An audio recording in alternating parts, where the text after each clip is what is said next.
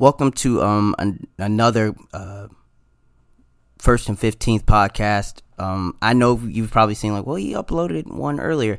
We did. Um, I recorded it on Friday. Friday uh, during the day, and we had learned that CT Vivian had passed away, and so uh, at the end, I gave a tribute to him. Um, little did I know, uh, later on that night around midnight, that we would get word that uh, Congressman Lewis, John Lewis, had passed away, and um, so I, I was like, well, I have to instead of adding on to the previous episode, just upload a new one just a tribute to him. Um, to say the least, uh, this is devastating in the sense of um, you know you've made impact when people who you've never met are devastated, and uh, he's been a hero to so many of us, uh, from being a college student starting out, you know, in Tennessee, you know, fighting for our civil rights, freedom riders, uh, Bloody Sunday, the March on Washington. He, the last sixty years, I mean, he has been, he's left an, an indelible mark on the fight for civil rights in this country, and all the flowers he gets, he deserves that and even more. And I, I, I wrote on Twitter, I was like, I even told my mom, I was like, it, it, just seems like his legacy is far beyond what you could even write. And you know, uh, on a on a tweet, because that's how large his impact is. And he, it, it just, you, they don't make him like that. And, um, it, it leaves a huge hole. He was the conscience of, of the Congress and really of America. Uh, I thought um, Obama's remarks were great. Um, President Obama's remarks about very rarely does someone live to see their legacy unfold like he did. And I'm glad that he got to see that his story is so unique. Um, starting out as a son of sharecroppers in Alabama, um, marched there, lived in Atlanta, became a congressman from Georgia, and made change in D.C. And I wrote, you know, as many others have, that uh, anywhere he went, he caused good trouble. And I think the thing is that I think a lot of America has seen that in order to get those civil rights. It will take civil disobedience. Um, and Dr. King once said, uh, yes, he believes, and we all believe in vo- following laws, but a law that isn't just isn't a law at all. And what Congressman Lewis was able to to do is, is unique in the sense of very rarely are you able to take the marching, you know, protester, activists, and and put them into the government system, the very system they're they're fighting to change and create change from within. And he's one of those rare people who who was able to do it, and never loses morals and never loses principles, and that's hard to do for a lot of people. Um, again, started out as as you know son of sharecroppers. Wasn't even allowed a library card.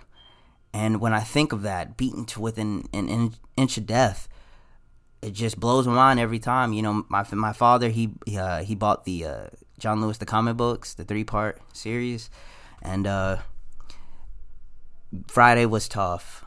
It was tough for all of us. Um, what one thing I, I do want to say is there are a lot of people who speak on his legacy I would think the one thing we can do is strengthen the Voting Rights Act.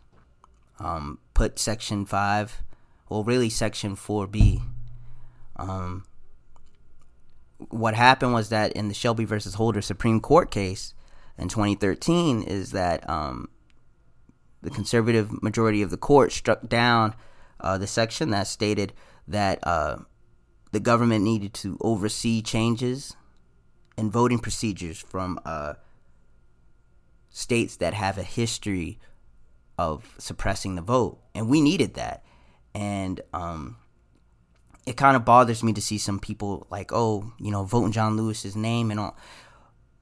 They in 2013 were nowhere to be found when our voting rights were being stripped away. You can't at one time tell us to vote, and then you played a part in us not being able to vote.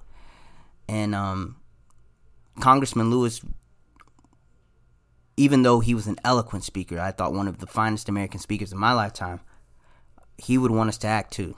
Words are great when, when paired with action, and so we need to shore that up. Um, we need to vote. Um, it's just very rarely are people genuinely nice that are in power, and power hasn't eroded that. And from what we've heard, John Lewis was just a genuinely integral man, and um, he'll be sorely, sorely missed. Um, he goes alongside all the great civil rights leaders from the uh, 20th century, and um, it's just in it's all we have. We have Andrew Young and Diane Nash. We still have people left from that era, but man, that is a an almost uh, I would probably say an unfillable hole that John Lewis has left, and he lived a life, uh, one of the great Americans of, of our lifetimes. One of the things I appreciate is that Congressman Lewis lived out what Dr. King preached, which was nonviolence and love. And I think that love will always be the basis of why we do any of this. He loved his people and he loved his country enough to demand that it showed more respect and fulfilled the promises that were due to his black citizens. One of my favorite historians and authors, Jon Meacham, said it correctly that America is poor tonight and the kingdom of heaven is richer. This leaves, you know, this leaves a huge hole and he will be sorely missed.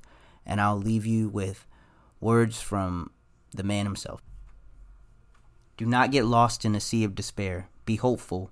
Be optimistic. Our struggle is not the struggle of a day, a week, a month, or a year. It is the struggle of a lifetime. Never ever be afraid to make some noise and good in good trouble, necessary trouble.